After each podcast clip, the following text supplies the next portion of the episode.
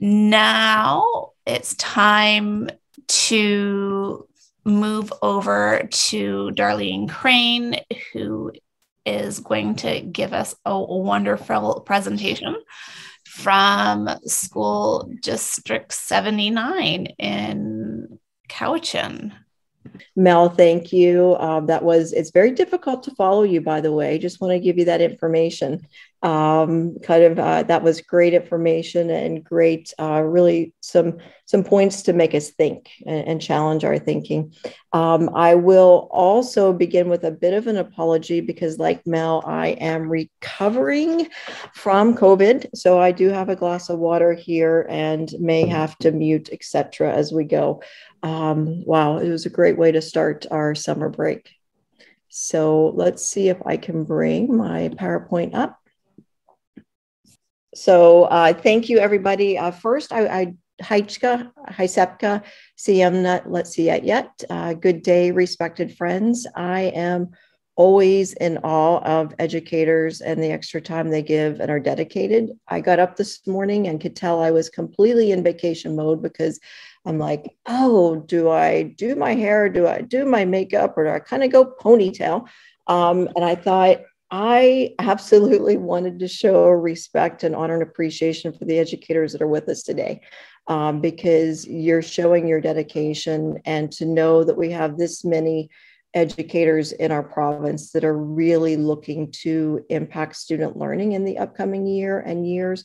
I just greatly, greatly appreciate. I keep saying that someday I'm going to quit being um, in awe or appreciative or impressed by educators, but uh, today's not that day because we continue to look for ways to improve our work.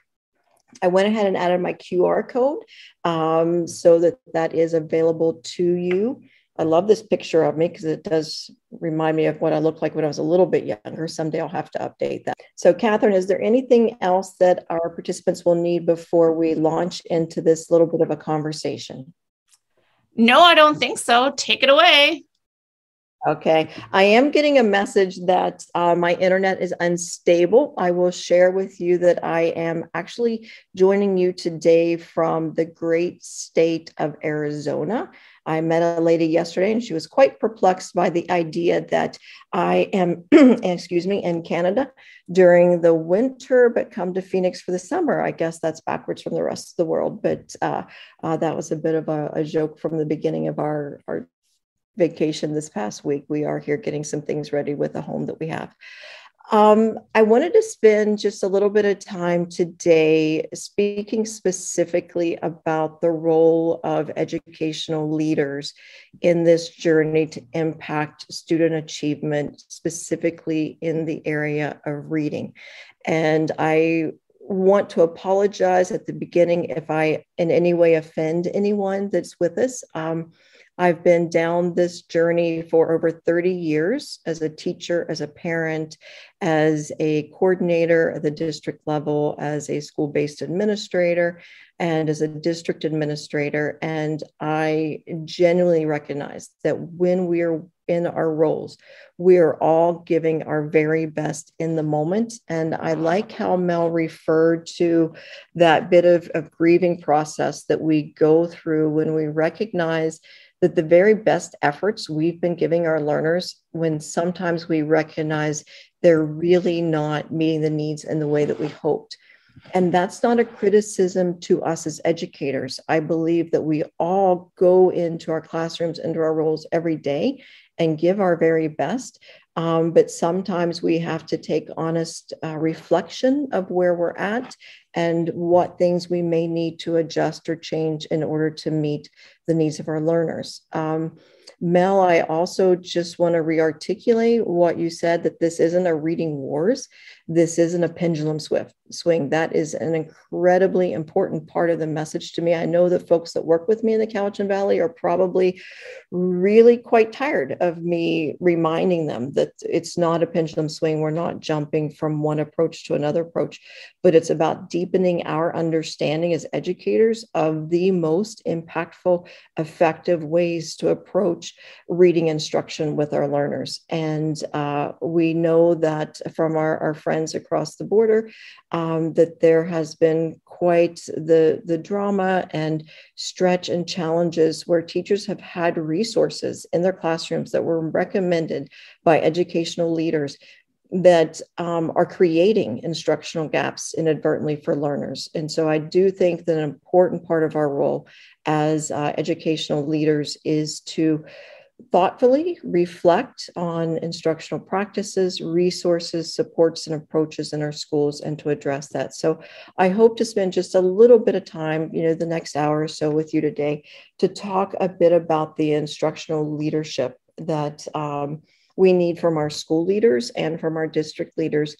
And uh, I'm sure many of you either are school principals or may school vice principals or may uh, plan to be someday or serve in other leadership roles in your districts. And so part of this conversation is just to give some true reflections um, some true transparent approaches that have worked in the districts I've worked with. I've actually um, had the opportunity to work with multiple districts in both the US and Canada in uh, facilitating their journeys with approaching literacy and numeracy instruction through the multi tiered systems of support.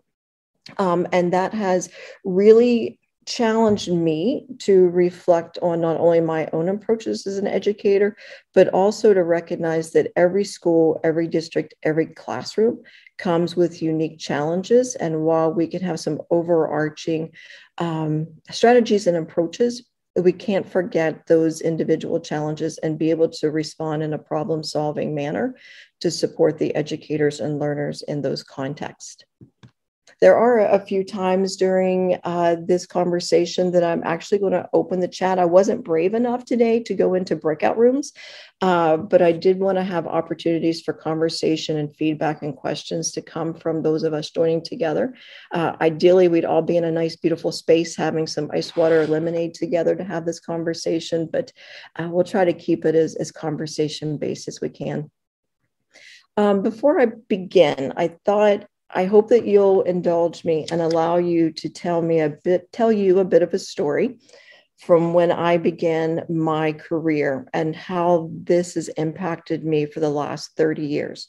My first teaching position was a self contained classroom of students with learning disabilities. And I, I'm going to say that any cracking that you hear in my voice is, is from the COVID and not from emotion, but that probably wouldn't be quite true because this actually still impacts me emotionally when I tell this story. Um, but that uh, classroom, like I said, it was six, seven, and eight grade students combined, self contained uh, students diagnosed or designated with a learning disability. So there were some significant challenges with their reading. And um, this obviously also dates when I began my career. But we were in our, our group one day, and I had worked hard to establish a very positive rapport relationship with these very reluctant learners. And we had some incredible su- success in building that good relationship, a safe environment uh, where they could demonstrate their best and be open about their challenges. And one day, in the midst of one of our activities where we were actually exploring some social emotional learning uh, in, in activity, um, one of the students got very frustrated in the moment. And he stood up and i'm not condoning his behavior at all but it does kind of tie back to some of the things from mel and linda earlier today. Um, but he stood up. So he was a grade seven student uh, so probably 13 14 years old and threw over his chair. And he got into another student's face and pointed at him. And he was like, Why the F can you read and I can't? Did someone sprinkle magic dust on you when you were a baby and not me? And um, at that point in my career, the truth was I was doing my best to find the magic dust for those learners, but I didn't have it. I didn't have the strategies or the knowledge I needed as an educator to teach them how to read. I really was relying on the best research I could find at the time, the best recommendations from other educators, and we were um, just bridging out of whole language. And thankfully, over the next um, decade from that experience, I did learn what some of the magic dust was. I happened to be in a setting as a teacher where we fully embraced the National Reading Panel report of 2000, that um, really a lot of the science of reading work has grown from or connected to. So we started a very re- rich, deep path with experts like um, Anita Archer actually visiting our school and doing training, uh, Susan Hall from 95% Group. Um, so we got uh, some great experience and knowledge. And I had that opportunity to get to have some magic dust. And I am still so thankful. So now part of what I've been able to do for the last several years is take that and connect it to both school and district leadership.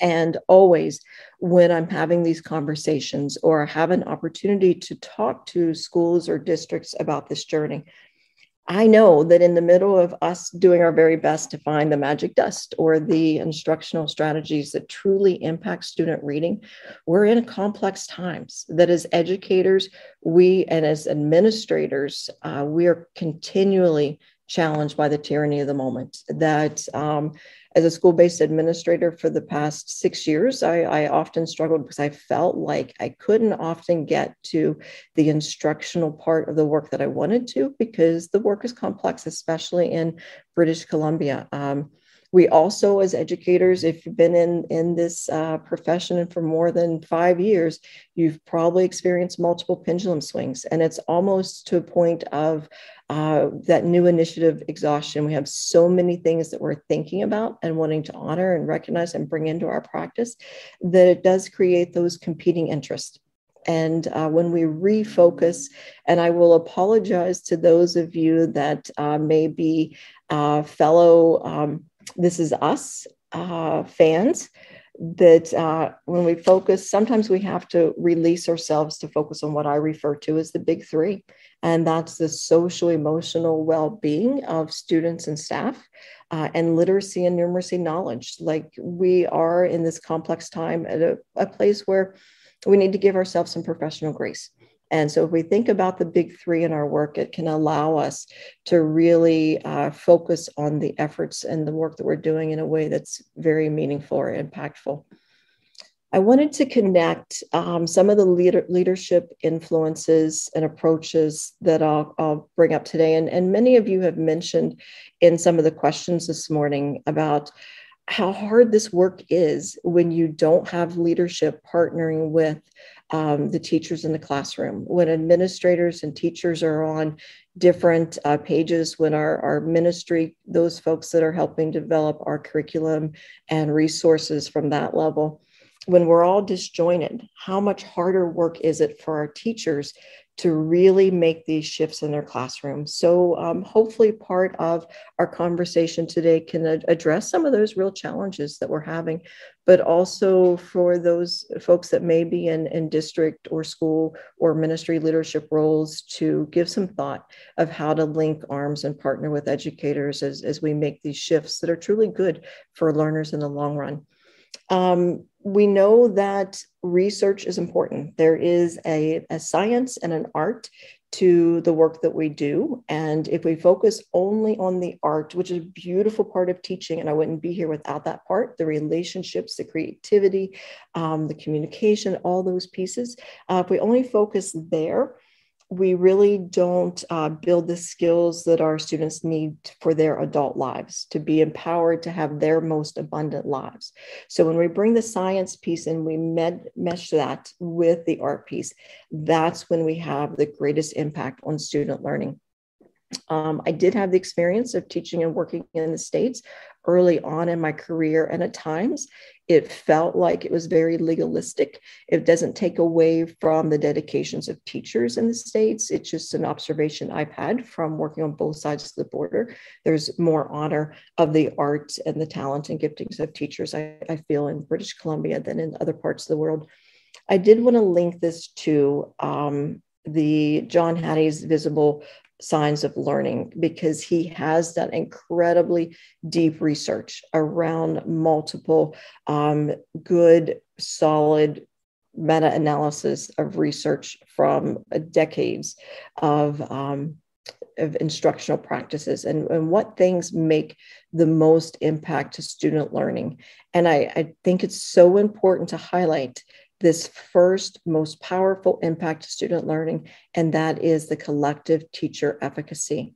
When we believe as teachers, as educators, that by working together we can impact learning, when we feel that empowerment as educators, that has incredible impact on student learning. The self reported grades, um, teacher estimates of achievement, cognitive task, and response to intervention. Those last three are tied for third. Um, response to intervention. RTI, I know that you've mentioned heard that a few times this morning um, from uh, both Linda and uh, Mel, but I wanted to just connect that back because when I'm thinking through how to best support the teachers and educators in British Columbia in making these changes through the partnership with administrators at whatever level we're reporting to. Um, RTI or multi tier systems of support actually gives us that base, that gives us that first foundation to build these other um, changes and implementation for. And we know through this, this uh, meta-analysis research has incredible impact to student learning. So our conversation today, I hope actually uh, intentionally brings the importance of that collective teacher efficacy, the um, the uh, cognitive task and the response to intervention pieces all linked together to understand how the, the importance can have impact. So again, linking to RTI, I know um, Linda referred to it this morning as response to instruction. There's also a counterpart to that or another piece, and that's the response to instruction and intervention. I'm going to share with you a little bit later a reference to a book that I just had an opportunity to review that hasn't been released yet, but it really focuses on multi-tiered system of support. And what I really liked about that new manuscript that'll be coming out in the fall is it shifts us a little little bit away from the overdependence on some of the legalistic elements of the RTI model but links more to that teacher collective, educator collective efficacy, where we're building systems of support that are proactive for student learning. It does move us and shift us very intentionally away from the wait and see or wait to fail. Um, there is no room in our educational system to have that approach at this time.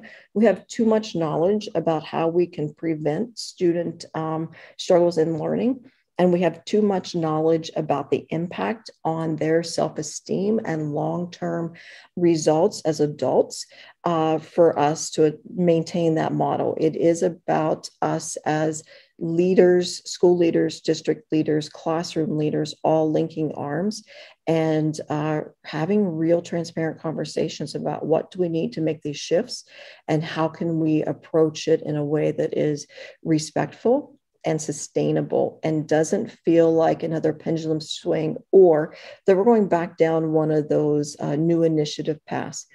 To me, it's also been uh, really important to recognize that this is truly a part of truth and reconciliation. Mel shared with us some of the statistics around our Indigenous students, and uh, we do need to have that truth that recognition and to speak truthfully that our students with Indigenous um, ancestry and heritage are currently not uh, really being empowered with the skills that allow them to have the most abundant lives. I've really spent a lot of time speaking to the elders and knowledge keepers in the Cowichan Valley to deepen my understanding and way to approach and to recognize that uh, when we come alongside our learners, and we share generational knowledge and we help them develop those skills, we're not uh, taking away from the opportunities for deep understanding or opportunities for exploration. It's just one without the other. Um, doesn't allow us to use our generational generational knowledge. My apologies um, to guide their learning. So, um, for the remainder of our conversation, I'm going to shift a bit between two lenses. Um, the lenses being as a school based administrator and a district administrator. And sometimes in these conversations, there's a direct parallel. um, between the two. And other times we have to shift a little bit in our lens to really bring these approaches and structures um, into alignment so we can bring it to life in our settings in the work that I've done, and again, I apologize to anyone from the Cowichan Valley because, um, or in any of the schools where I've been a school administrator, because this these are three words that I use to guide every piece of leadership. Um, I believe that when we have these three plates spinning well in our educational communities, that we're incredibly effective. We're also um, functioning well as an organization, as a team but we recognize that culture, structure, and instruction, um, those are the two, uh, the three plates that really guide our work. And when we think about each one of those, um, it allows us to be readily responsive to our learners' needs and to feel empowered as educators. Like we don't go into our roles or our days uh, not wanting to feel successful in our work. Um, Catherine, I apologize for not saying this early, but at any point, if there's a question or comment that you want me to stop to address, please feel free to interrupt because um, I'm happy to make sure that we make this uh, meaningful to our participants as we go. Uh, yeah, sure. So there's one right now. Can Darlene give us some tips on how to respond to school leaders who dismiss requests for science of reading approaches, PD, etc.? They just say, "Oh, that's just a pendulum change and put a gate up as to the discussion of change. Um, as an addition to that, I know that there are a lot of people in different districts across British Columbia that are requesting science of reading professional development, but they are facing roadblocks to getting that happening. So, if you have any advice on how they can say, look, this is what we want, this is what we need, and it's your responsibility to provide it to us. Absolutely. And I'll, I'll, touch on a few of those. There's a couple places later on in the conversation that will go a little bit deeper. Um, but I, and actually, I'll, I'll go ahead and, and, and foreshadow. Um, there's a, a, slide later where I'm going to show uh, an accordion. And again, apologies to Cowichan Valley because you're going to be really tired of, of hearing that analogy.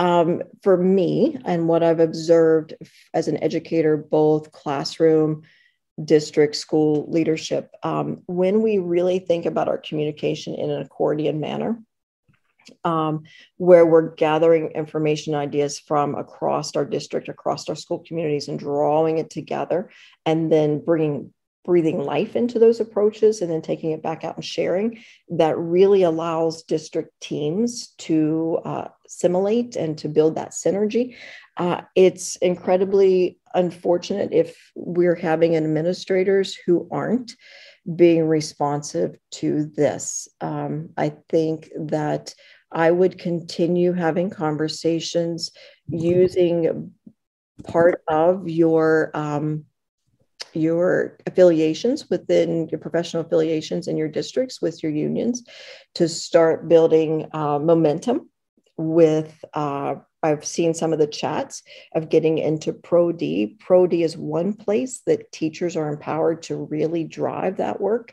And then I would start specifically and strategically looking for avenues into your district leadership team. Um, and I would encourage them, um, say, you know, why are you willing to contact someone from the Cowichan Valley? It wouldn't necessarily be myself. I, I'm happy to take those questions as well from a school-based former school-based principal or district leader and to talk to them you know directly about that side. Another approach is actually we are so fortunate that our superintendent of schools uh, believes in this work. So i would just look for all inroads and uh, find some easy research pieces that you could maybe uh, provide to your administrators. I, again those are very challenging jobs. They're they are rapid fire um, so i would give them accessible points to begin the journey as well. There, there's not a quick easy answer to that you know if i'm being really honest and transparent but i would look for multiple inroads and to keep that pressure coming so that if you're drawing together teachers, we in the Cowichan Valley, uh, prior to my arrival, so I take no credit for this, they um, have a literacy coalition where they've just invited teachers of interest to meet monthly and they have just those deep conversations from the district level. We just support that. And so we continue to um, sort of give empower those teachers to have those conversations and spread that. We also um, I'll get a little bit ahead of myself again establish literacy leads in all of our schools to continue this work. So um, melanie I, I, hope that's at least a beginning answer to that question and we'll keep circling back to it. I made a note of it to myself so I'll, I'll continue that. And just let me know if there are other questions that pop up um, when I mentioned a few minutes ago about the two lenses, school or district, this is a time where the culture is the critical piece and it is very parallel. Whether you're in a school or in a district role um, or in your classroom we know that that cultural piece is impactful for us to be able to move this literacy work or numeracy or social emotional to move these rich practices together. And one is absolutely that belief that all students can learn. Um, we have to really wrestle with that internally. It's easy to say that we believe it, but then when we're actually coming into practice, and again, this would be a conversation with administrators um, what are the structures that allow us within our school context to directly uh, prove or support our cultural belief that all students can learn. And this, again, the next one actually ties back to Hattie's research and is that creating a culture in your school, in your district, that is the belief that we collectively, in partnership by linking arms, can make a difference in our learners' lives. And that has to be the moral imperative that we all hold as our North Star in this work. Um, the other piece that I mentioned with the three plates and thinking about leadership that can move and impact this is looking at structures. There are structures in our schools or structures in our district that can either allow us to move this forward and help it grow and flourish or can be roadblocks. Um, one, so here I'm going to give you a few examples of things that we've done in our district. They, I mentioned every district, every school has its own context. So I'm not going to say that these are necessarily exactly right for your district or thou shoulds. These are ideas that are working for us.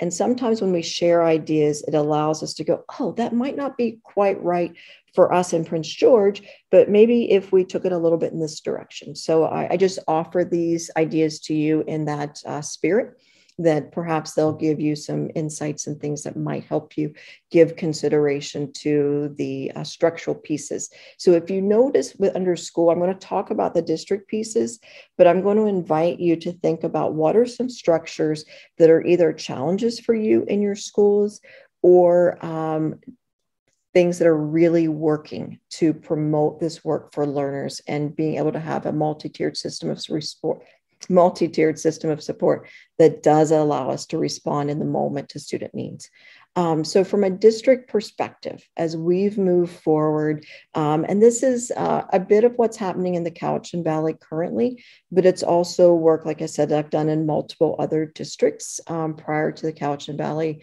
um, in both the US and, and, Canada. I've had a really unique uh, career that could be an hour conversation, but we'll save that when we can meet for personally someday.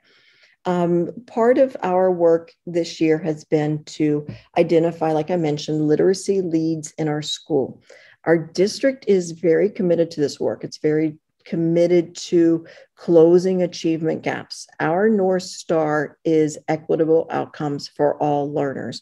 We honestly and with truth uh, acknowledge that our current literacy scores are quite frightening for our learners, and uh, we're making efforts to uh, address those needs. And when you're thinking about administrators that are maybe struggling to recognize the importance of this work, I think your district data, your school data will either affirm that you need to make some modifications to the work that you're doing and approaches, or you know, if your district school data says that you have 95% of students uh, reading and, uh, and are literate uh, as expected for grade levels, then you know, maybe they're right. Maybe where you're at is working for your learners. I uh, don't know of many districts in our province uh, or world that are quite attaining that right now.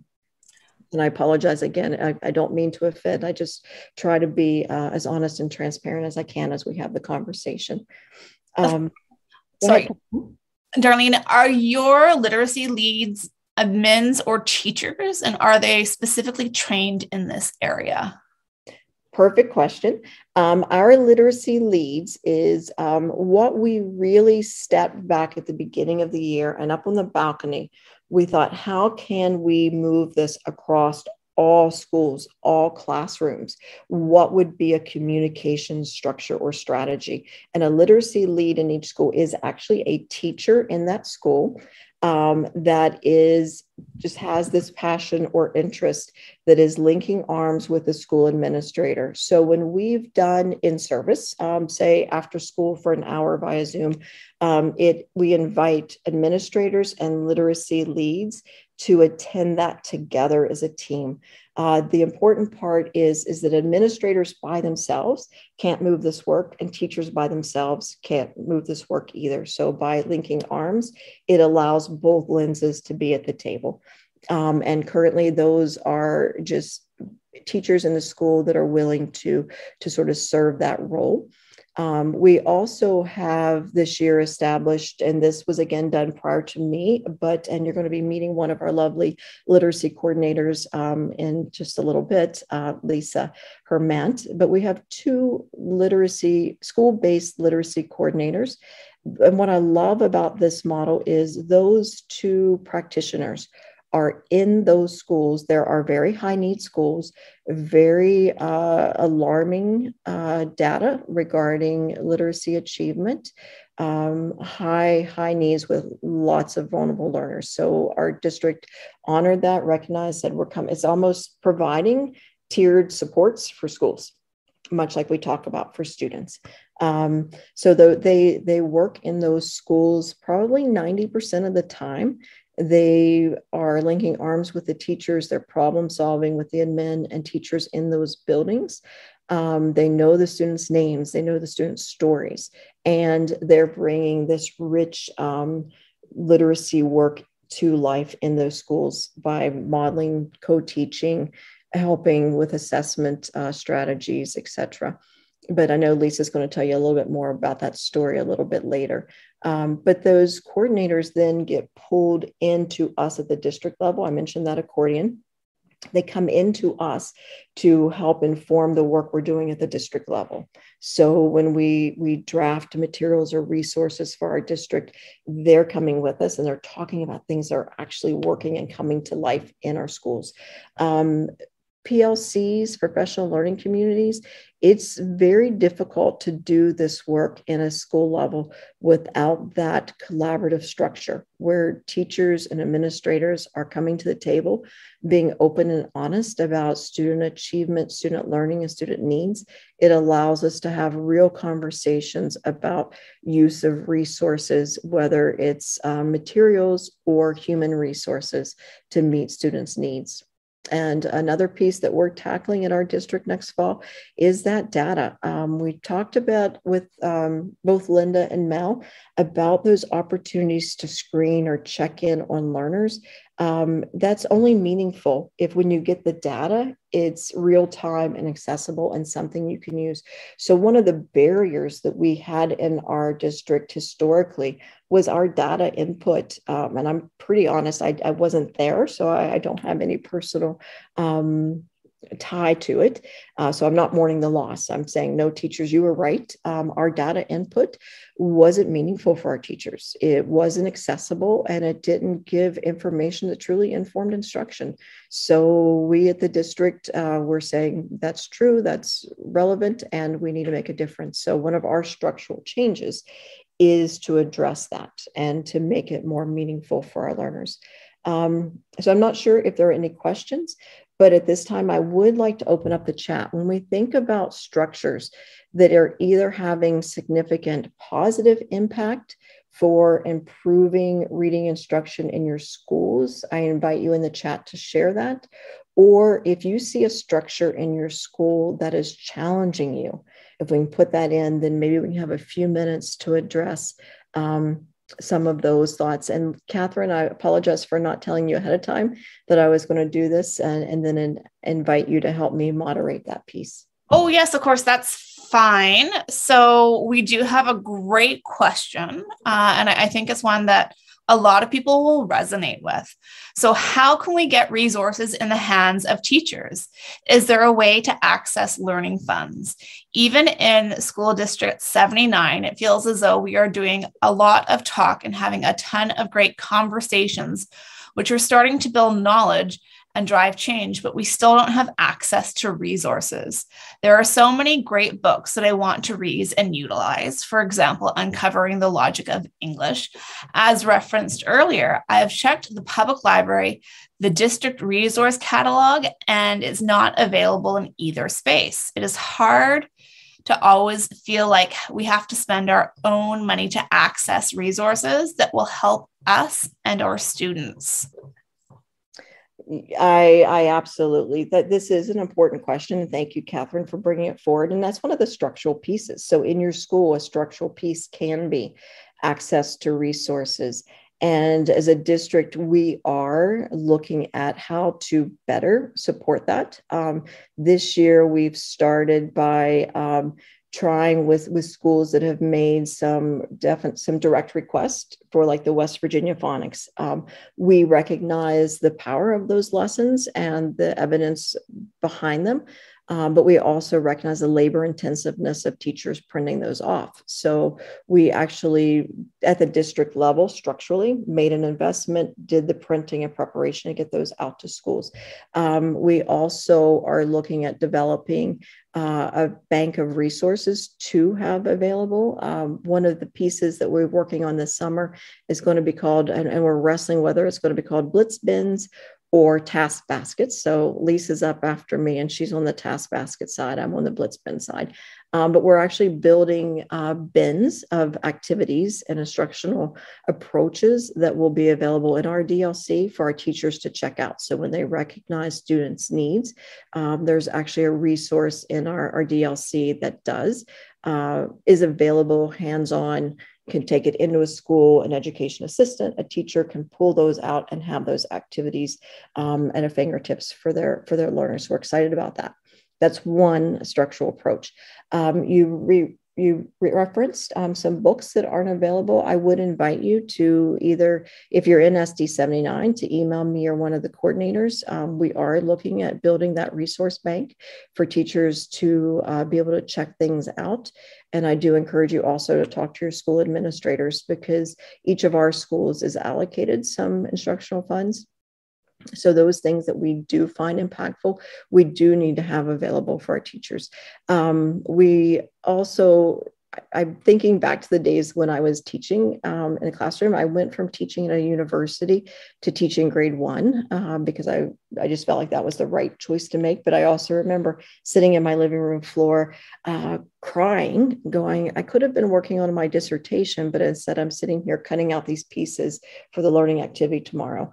Um, and so I, I, do know and acknowledge that when we put too much labor intensive on our teachers, it makes it a, it's one of the structural barriers to making these changes in the classroom. So um, again, connect to us if there's books or resources. We as a district are also building a framework for literacy where we will specifically list those resources that we recognize can have a positive impact on learners. We're going to, um, there, there's never a lack of resources available. There's never a lack of someone, uh, some company being ready to sell products and resources. But when we have all those things, that's where we get that um, new initiative um, overwhelming so as a district we are drawing from that accordion again drawing from our schools.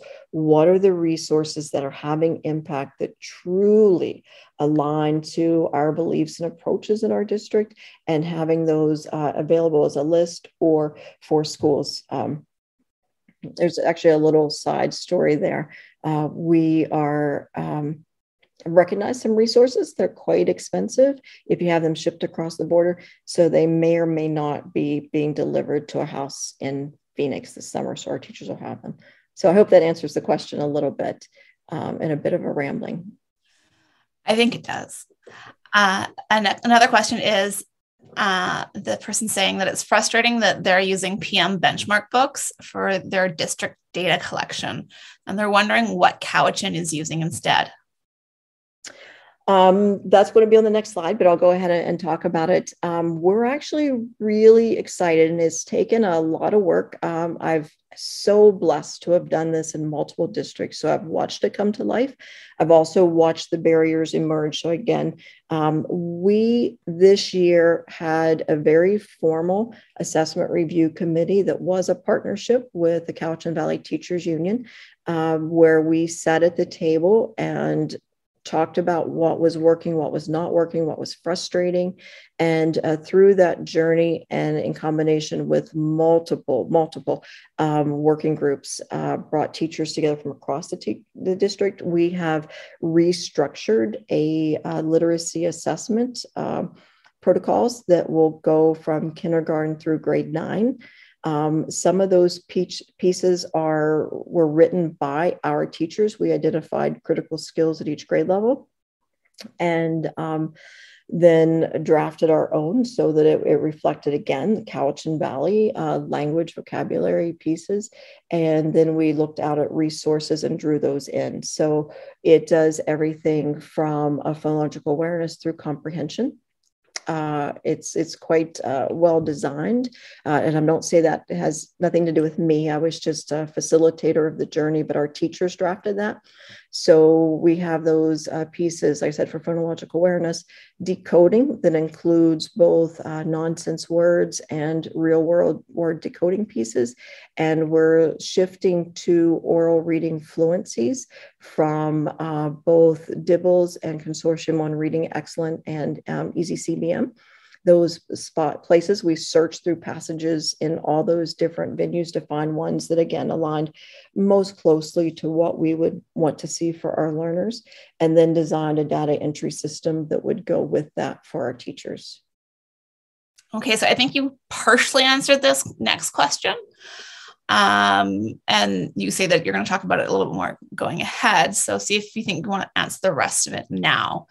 Uh, you talked about input that was not being useful.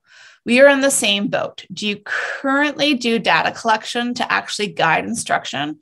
And if you do, what data is collected?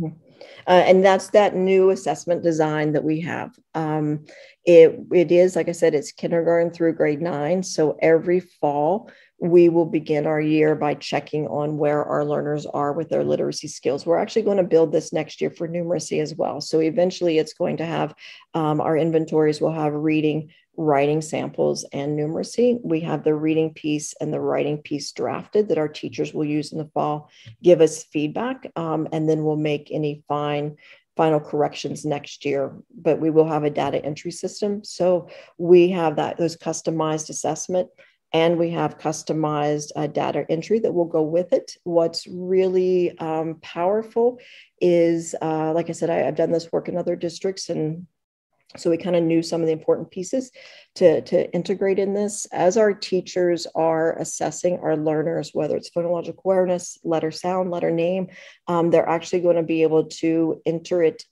through their laptop or iPad and we'll have a real time report. So then, as a teacher, I can look, and the way the reports are created is uh, if I look horizontally, I'll be able to tell every student where they've mastered the skills, which areas need attention next. But vertically, I can go, wow, I have five students who need um, open syllable um, support so those five students would be a small group, or I've got 15 students that need that work. So that's going to be a whole class instructional piece. So yes, um, as we move forward this next year, we will be launching that, and it's it's part of the work we're doing this summer is to sort of tweak that and make sure it's not uh, glitchy or, or, troublesome for our teachers in the fall.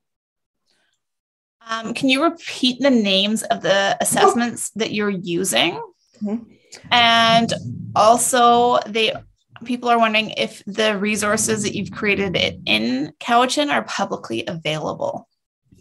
They will be publicly available. Um, the company that has partnered with us with the data entry piece is going to be able to offer that through if, if school districts wanted to explore that, um, or the paper pencil piece would be available as well.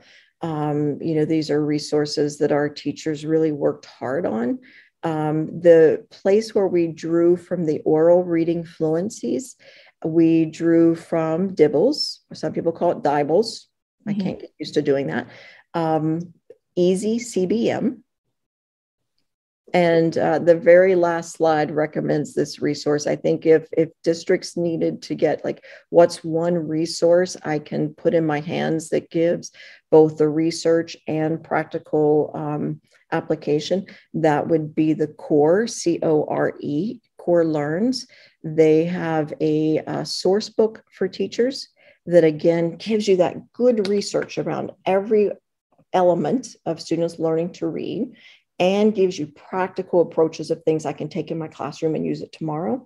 But along with that is the multiple measures book that uh, gives you assessment tools that uh, can check on students' phonological awareness, decoding, uh, comprehension, oral reading fluency. They're all in that one resource. Great. Now, what's the name of the online data system that you're referring to? That online dating system it's the it's our Cowichan Valley um, dashboard. So i have my contact information at the end. I will uh, put it up and then somewhat folks can reach out to me and i can find that contact information for you. Great. Now using it in the fall so it won't be ready to launch in the fall because we're just going to be doing our first um, testing of everything across our district. Of course now, there's just uh, wanting some clarification on terminology. People are wanting the difference between a literacy lead and a coordinator, or can uh, they can can they potentially be the same person? I would actually recommend they not be the same person. Um, the literacy leads are they're teachers in the classrooms. They're doing this role on a daily basis. They're the ones that are, are bringing it to life. So it is that true partnership with administrators and teachers. Um, a coordinator is um, they're outside the classroom doing that work, and that's a district position for us. Um, in your schools, it could be different. So, our literacy leads are teachers in the classroom. Um, this past year, there wasn't any release time for them. Like I said, we tried to be as honoring of our literacy leads as we could and, and did our sessions like right after school, did it via Zoom so that it wasn't driving somewhere and, and getting too late into the evening. And we tried to keep them relatively short we're looking to strengthen that next year. We want to make sure that every school has that. And uh, there is consideration of if we're going to be doing release time, maybe the literacy leads is a good approach because then they can take it back to their schools. And again, it's looking for those multiple avenues. You know, you've mentioned administrators that are putting up roadblocks. Um, in every school, there's going to be different individuals that are putting up roadblocks. So we want to look for every way and every approach um, to get as much information out as we can in a respectful way. Awesome. Uh, some people are wondering how long does this protocol take and is uh, support provided to teachers to implement it?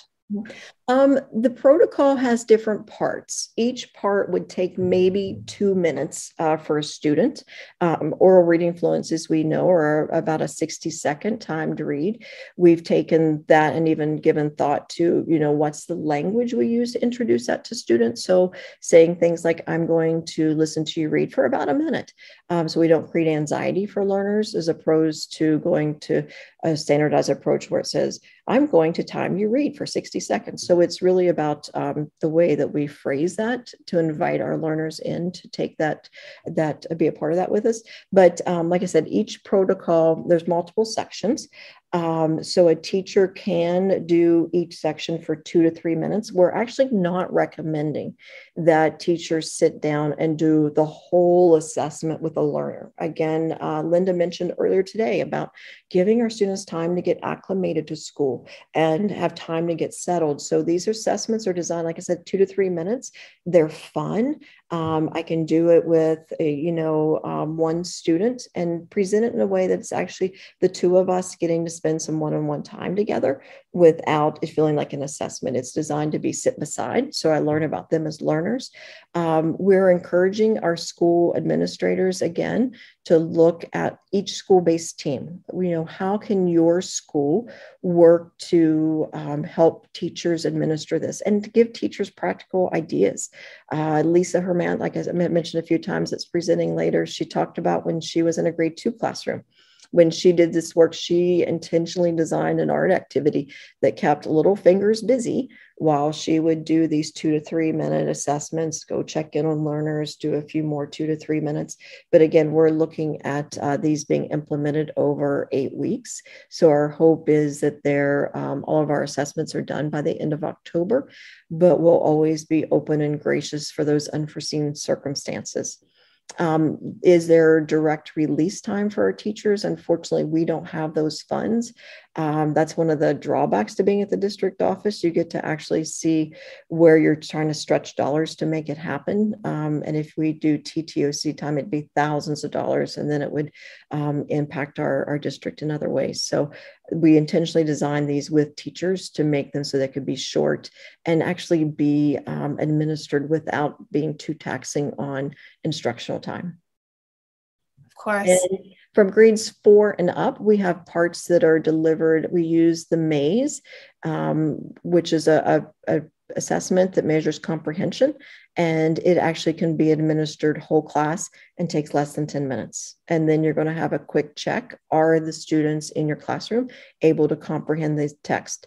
The students who demonstrate con- were concerned after they complete that that they weren't uh, uh, comprehending the text then that's the group of students that you would dig deeper and do the more finite targeted assessments with. Yes of course now, there's comments about this being a lot of work for each district to do individually, and wondering if there's a way for a minis- the ministry to provide structure for us to use. That's what I think all of us are advocating for. Absolutely. Um, but it, it takes time and it takes conversations. And there are people that feel that we don't have the time to lose for our students to make our instructional practices better. So people are going on their own initiative to create something. And it's amazing what you're doing in your district. Um, so why don't you go back to your presentation for a bit?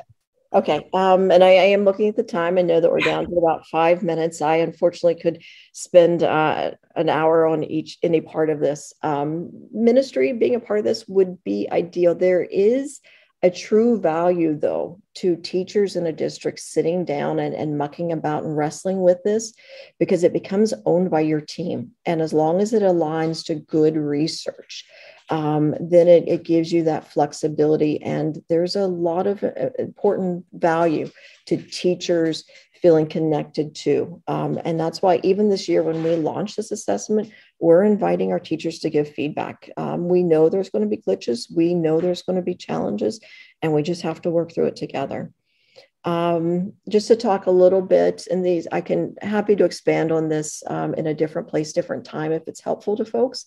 Um, the instructional piece to this is is the root of what these two days. It's really talking about what are those instructional practices that have impact um, and it is about making instructional resources available to our teachers. Some of the research I did with some writing um, projects in the past, uh, I examined what actually allows a change to happen that impacts learning in a, in a classroom. And there's just two pieces that our teachers need to really move forward. And, and one is a belief that this change, this instructional approach is going to benefit their students. Um, and the second being them believing they can do it. So, those resources that uh, we mentioned earlier are critical, but it's not about just putting um, materials out there.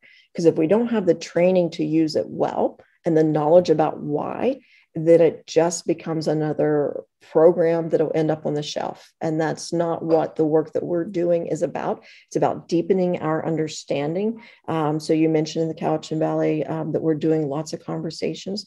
Yeah, because I think that part's really important. We have to deepen our understanding so then we can draw in the right resources, but um, and acknowledge having those resources available is important as well um, important piece that I would really ask schools and teachers to keep in mind is having conversations around common language.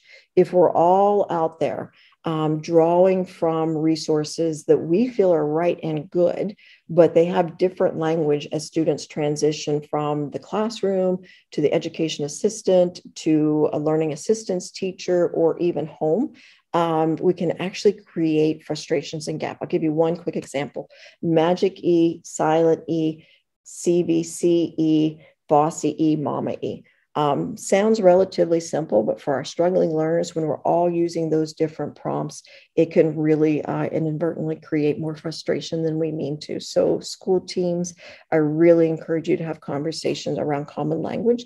If you're using different programs, look at ways to build bridges for learners. Um, when we talk about, I've been sharing a few principles in here in different slides that we haven't had a, a lot of deep conversation around, but uh, we are part of a, a, principle of deeper learning with our school leaders.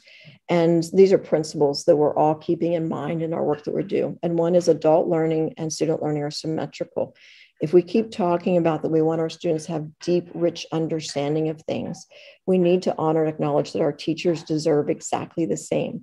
Um, we need to build our depth of knowledge around teaching students how to read so we can flex into and out of these instructional approaches and programs and not get caught up in those pendulum swings. Um, down to one minute, but I wanted to share just some honest, like um, Catherine and I had a, a, brief conversation once about then I'm kind of in that last uh, decade, half decade into retirement. So I'm getting a little bit braver about being really transparent about what some challenges are.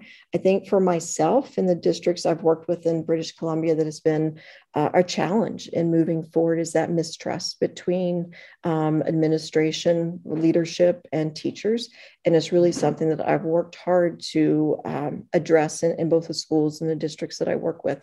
I think it's when we continue to model that linking arms open communication, transparent problem solving, that we can start to make those shifts and changes. Um, another challenge for us is, you know, that time for our, our, teachers and administrators to have deep, rich conversations about how to impact this in professional learning.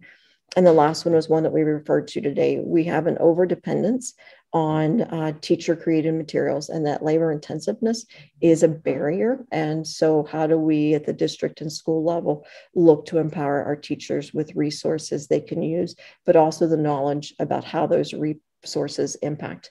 There's that uh, accordion that i warned you about uh, before I go on, I just wanted to share that is my email. I do invite uh, any of you to reach out. I, am more than willing to, like the others in the conversation, like this is uh, a passion for us. It, I mentioned the magic dust, the, the student very early in my career that impacted my heart and the direction I've gone with my career, actually, um, and, and looking at how to empower students with this lifetime skill. The resource that I would say I'd really recommend if you had one thing to pick or to get involved in, the uh, Core Learn um, is got great resources for literacy instruction. Uh, I mentioned early on that I've been uh, previewing a book uh, for uh, Tom Hierck and Chris Weber. So just finished uh, reading that this morning, actually if you're looking at conversations, especially if you want to maybe impact administration, this book that's coming out in the fall is it's hard to argue with. It's a little bit, a few points where I'm going, ah, that's a little bit US, but uh, we can learn to modify those pieces. But overall, this uh, the road to success with multi-tiered systems of support with Tom and Chris. Um, it's a book that as administrators you can take and actually begin to do this work to impact learning in classrooms. So, and I will apologize in advance to, to Lisa for going a few minutes over into her time. Wonderful. Thank you so much, Darlene. And I know that you and I do plan on having some more conversations on the, the Right to Read Initiative podcast so we can go into some of those topics in a little bit deeper level. So thank you so much.